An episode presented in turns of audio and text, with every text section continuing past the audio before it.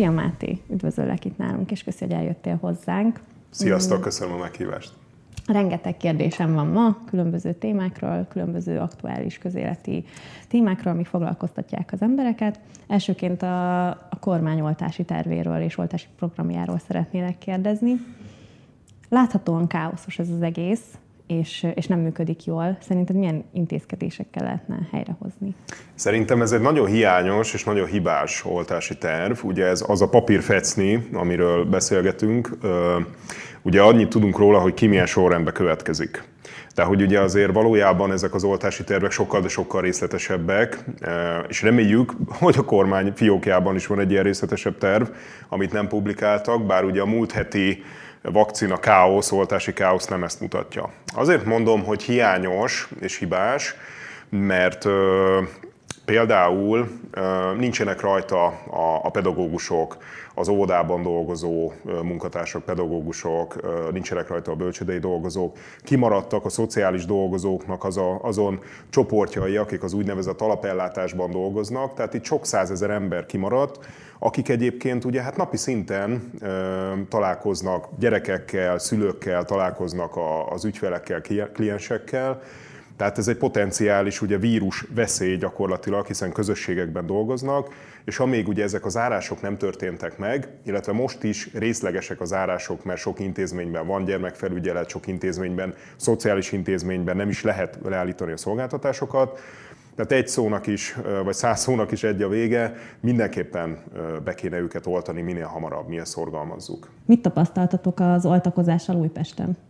Az oltakozásra kapcsolatban? Látszik az a tendencia, hogy egyre többen szeretnék igénybe venni az oltást, és szerintem ez nagyon-nagyon jó.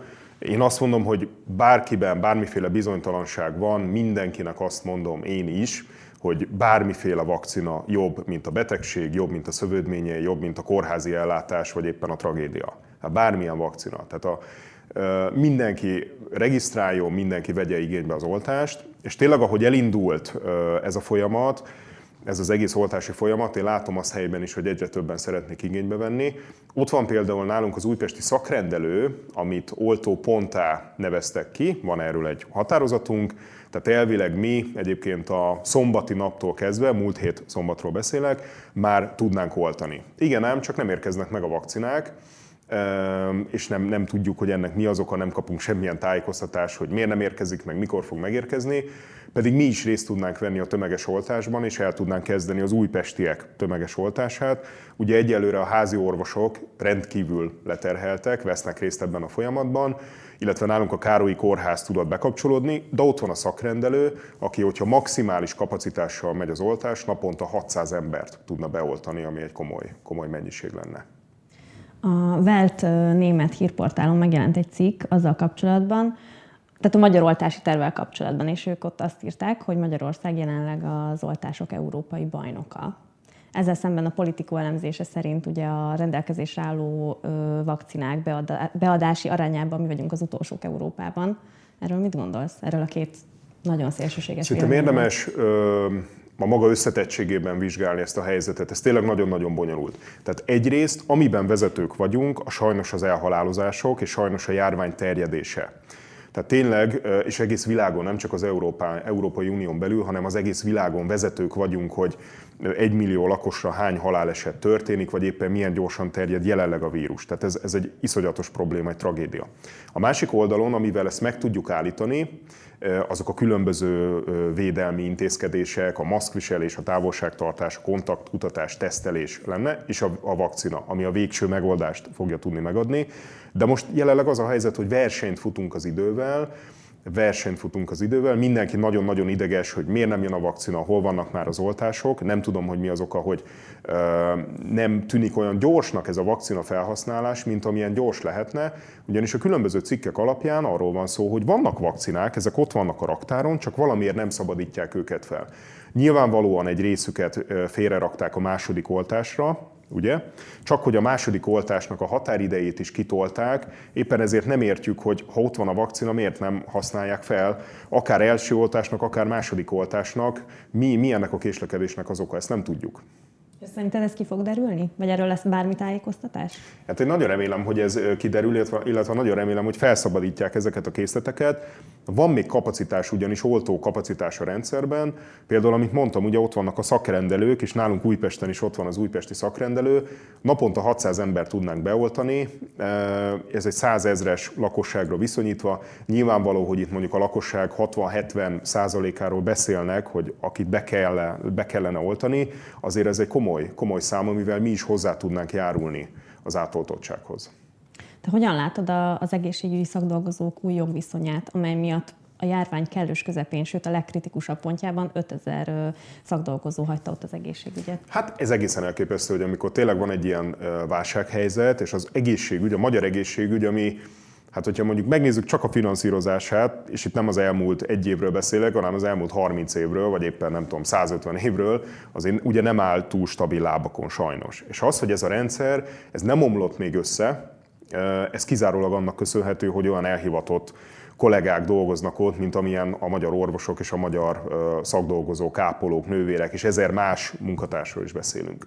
És az, hogy egy ilyen válsághelyzet kellős közepén csinálják meg ezt az átalakítást, az, az teljesen hihetetlen. Tehát ez, ez elképesztő. És ez érinti a házi orvosokat is, ugye őket a praxis közösségekkel bombázzák, kell átalakítás, és a béremelés egy nagyon-nagyon jó dolog, és akkor reméljük, hogy mennek tovább, és a, a szakdolgozókra és az egyéb munkatársakra is kiterjeszték, de az, hogy így változnak a jogviszonyok, ilyen előkészítés nélkül, és ilyen átbeszélés nélkül, annak itt van az az eredménye, amit sikerült a Orbán Viktornak, hogy a legnagyobb leterhelés kellős közepén akkor 5000 meg 6000 munkatárs kiesik az állami rendszerből. Ez, ez, ez, ez elképesztő, ez dráma. Időközben megalakult az ellenzék Covid vizsgáló bizottsága, mint egy válaszként a kormány válságkezelésére. Te személyesen milyen eredményeket vársz ettől a bizottságtól? Szerintem ennek a bizottságnak azért nagyon nagy hozadéka, hogy van arra terep, hogy beszélhetünk a különböző járványügyel és a gazdasági, szociális válsággal, ami kibontakozott a koronavírus járvány mentén.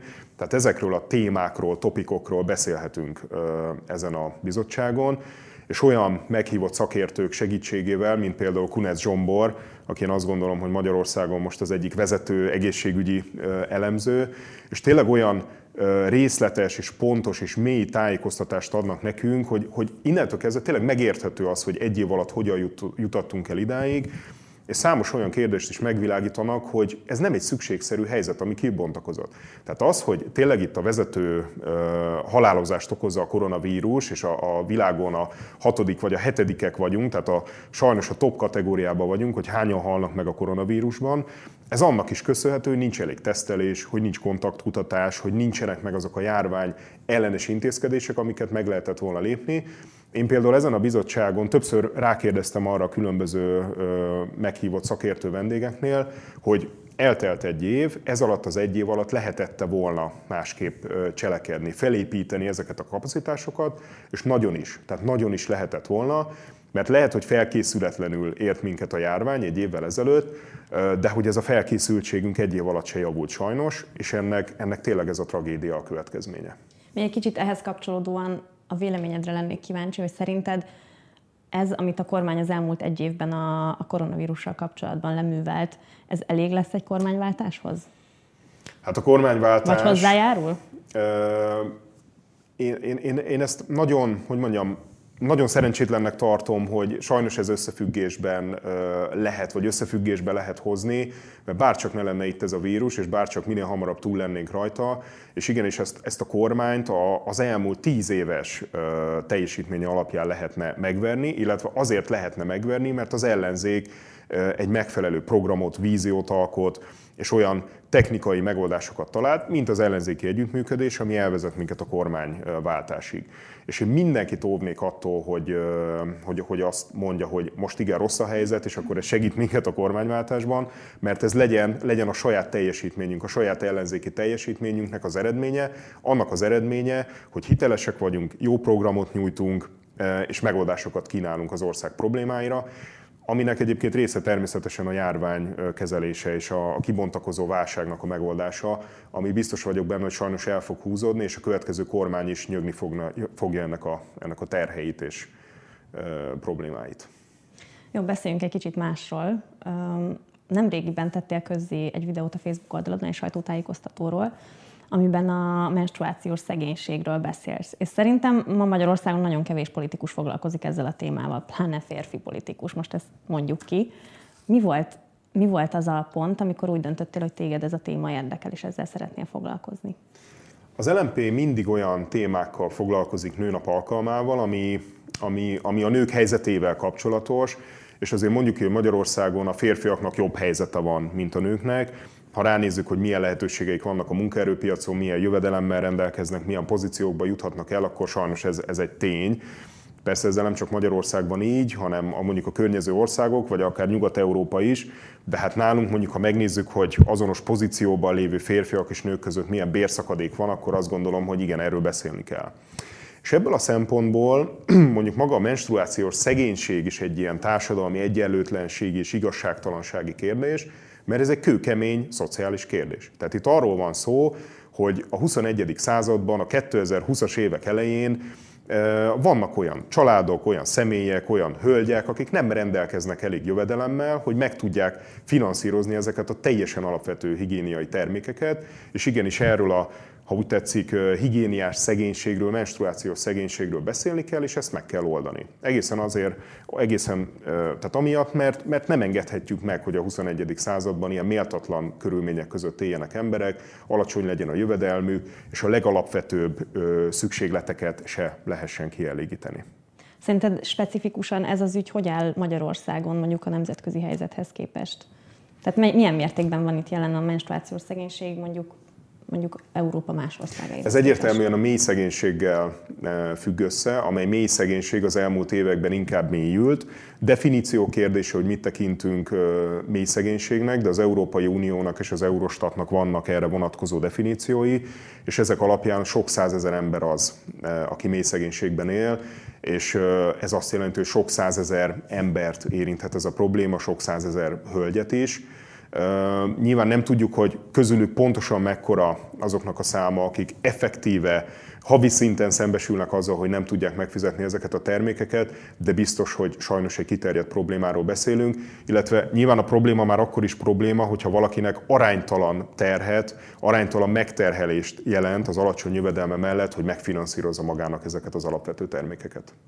Ugye látunk azért példákat arra, hogy próbálják megfékezni valahogy ezt a menstruációs szegénységet a világon. Például Skócia, ahol az állam most már bárkinek térítésmentesen biztosít menstruációs termékeket. Szerinted ez mikor lesz realitás Magyarországon, ha lesz egyáltalán?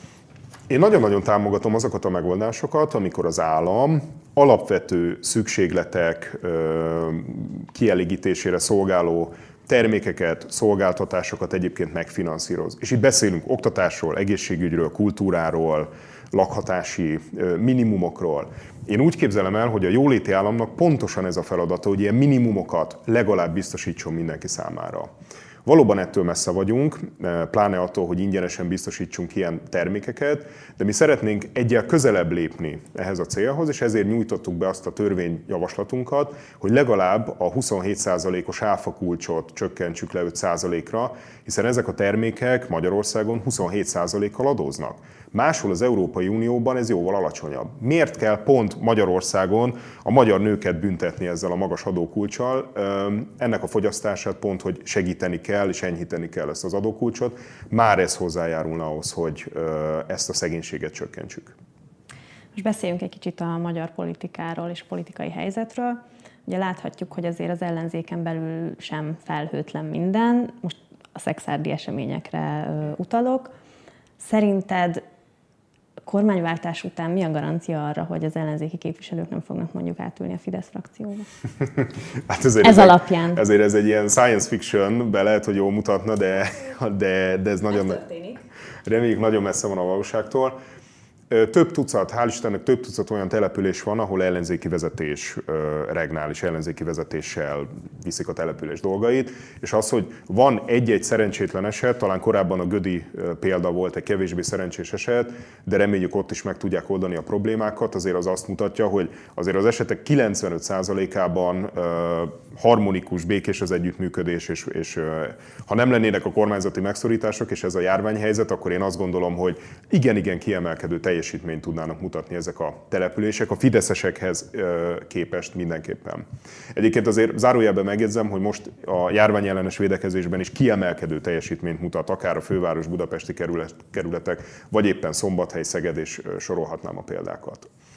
De hogy az eredeti kérdésre visszatérve, Nyilván százszázalékos garancia nincsen, de azért, ha megnézzük azt a folyamatot, hogy honnan jutottunk el, és mondjuk 2010-től, ha ezt datáljuk, honnan jutottunk el idáig, milyen megegyezéseken, milyen belátásokon, milyen kompromisszumokon, milyen közös formációkon keresztül, akkor én nagyon-nagyon jó esélyt adok annak, hogy ez az együttműködés, amit most sikerült összekovácsolni, ez tartós lesz, és sikeres lesz, és tényleg az ország érdekeit tudja szolgálni. Tényleg lépésről lépésre megyünk e felé, a cél felé, és én már most elég erősnek látom ezt a szövetséget. Ugye az LMP sikeresen kezdeményezte a parlamenti ülésnapot az EU-s források felhasználásával kapcsolatban, és erre ugye majd március 23-án kerül sor. Mit gondolsz, ezúttal a kormánypárti képviselők részt vesznek majd az ülésen? Arra mindenképpen alkalmas ez a parlamenti vitanapi kezdeményezés, hogy ráirányítsuk a figyelmet arra, hogy itt mennyire fontos kérdésről beszélünk. Itt sok ezer milliárd forint sorsáról beszélünk, mert ugye az az Európai Unió, meg az a Brüsszel, akit a kormány folyamatosan ostoroz, az egyébként Magyarországnak mondjuk 5000 milliárd forintot ad olyan zöld fejlesztési célokra, amivel lehetővé válna, hogy mondjuk egy új vágányra helyezzük az ország gazdasági, társadalmi viszonyait, amire egyébként óriási szükség lenne. Ugye nekem megvan az a ökopolitikai kritikám a jelenlegi rendszerrel kapcsolatban, amit talán majd mélyebben is ki tudunk fejteni, de hogy nem folytathatjuk ott, ahol, ahol eddig folytattuk, mert az folyamatosan válságokba torkolik. Volt a hitelválság, van most a koronaválság, a következő egyébként a klímaválság lesz, és ahhoz, hogy ezeket a válságokat elkerüljük, olyan gazdaságra és olyan társadalmi életre van szükség, amit én abban hiszek, hogy a zöld megoldások képviselnek, és pont, hogy ilyen célokra tud az Európai Unió forrásokat biztosítani, és ami nagyon-nagyon fontos, hogy a kormány számára hátralévő egy évben ezeket a forrásokat valóban erre a célra használjuk, és minél kevesebbet, hát hogy mondjam, sinkafáljanak el belőle, és ez a vitanap arra alkalmas, hogy erre a figyelmet ráirányítsuk, és arról beszéljünk, hogy zöld megoldásra, zöld irányra, zöld újranyitásra van szükség a válság után, és ezek a források az Európai Unió ezt tudja támogatni, segíteni. Említetted ezeket az ökopolitikai megoldásokat, amiket te szorgalmaznál. Mik ezek pontosan? Nézzük akkor mondjuk sorba, hogyha pár példát kiemelhetnék. Vezessük ki az atomenergiát Magyarországról. Azért vezessük ki, mert drága, megbízhatatlan, veszélyes, az oroszoktól való függőségünket növeli. Helyette legyen olyan energia termelésünk, előállításunk, amit a megújuló energiaforrások támogatnak, ami egyébként sokkal több munkahelyet teremt, ami egyébként sokkal olcsóbb, sokkal tisztább, környezetbarátabb megoldás, és az országnak a függetlenségét, szuverenitását tudja erősíteni. Vagy ott van az a szigetelési program, amivel több tízezer háztartás, lakás, legyen az panellakás, vagy éppen családi ház leszigetelését tudnánk megvalósítani, éves szinten tényleg több tízezer lakás leszigetelésére lenne munkaerőpiaci kapacitás, ami munkahelyeket teremt, ami bevételt jelent a családoknak, az a ház, az a lakás, amit leszigetelünk, csökken az energiafelhasználása, olcsóbb lesz ott az élet, és ezáltal egy zöldebb, tisztább megoldást is nyújt. Tehát ezek mind-mind olyan megoldások, amik, amik ebbe az irányba mutatnak, és mind-mind EU-s pénzekkel egyébként lehetne segíteni ezeket a célokat, és itt csak kettőt emeltem ki, a megújuló energiaforrásokat, vagy éppen az energiafelhasználást a szigetelésen keresztül. Az LNP nemrég bejelentette, hogy lesz miniszterelnök jelöltje. Mit lehet tudni erről a folyamatról? Hol tart most ez a dolog, és lehet-e már tudni, hogy ki az? Szerintem itt hamarosan döntést fogunk hozni, de ezt sajnos még nem tudom elárulni. Nem is tudom megelőlegezni, hogy pontosan mi lesz ez a döntés, de az egészen biztos, hogy zöld miniszterelnök jelöltet fogunk támogatni, tehát az LMP-nek zöld miniszterelnök jelöltje lesz. Hogy pontosan ki ez a személy, az egyelőre még titok, de azért is titok, mert ezt a döntést nem hoztuk meg, de hamarosan meg fogjuk hozni. És te indulsz valahol társelnökként az előválasztáson? Ne zárjuk ki ennek a lehetőségét. Én azt gondolom, hogy egy politikusnak, pláne egy párt vezető politikusának minden feladatra készen kell lennie.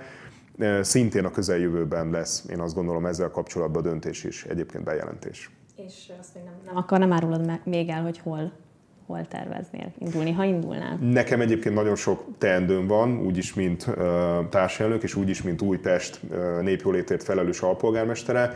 Tehát én azért ebben a pillanatban ezekre a fő feladatokra koncentrálok, és én a következő időszakomat és ezen feladatok ellátásával szeretném eltölteni.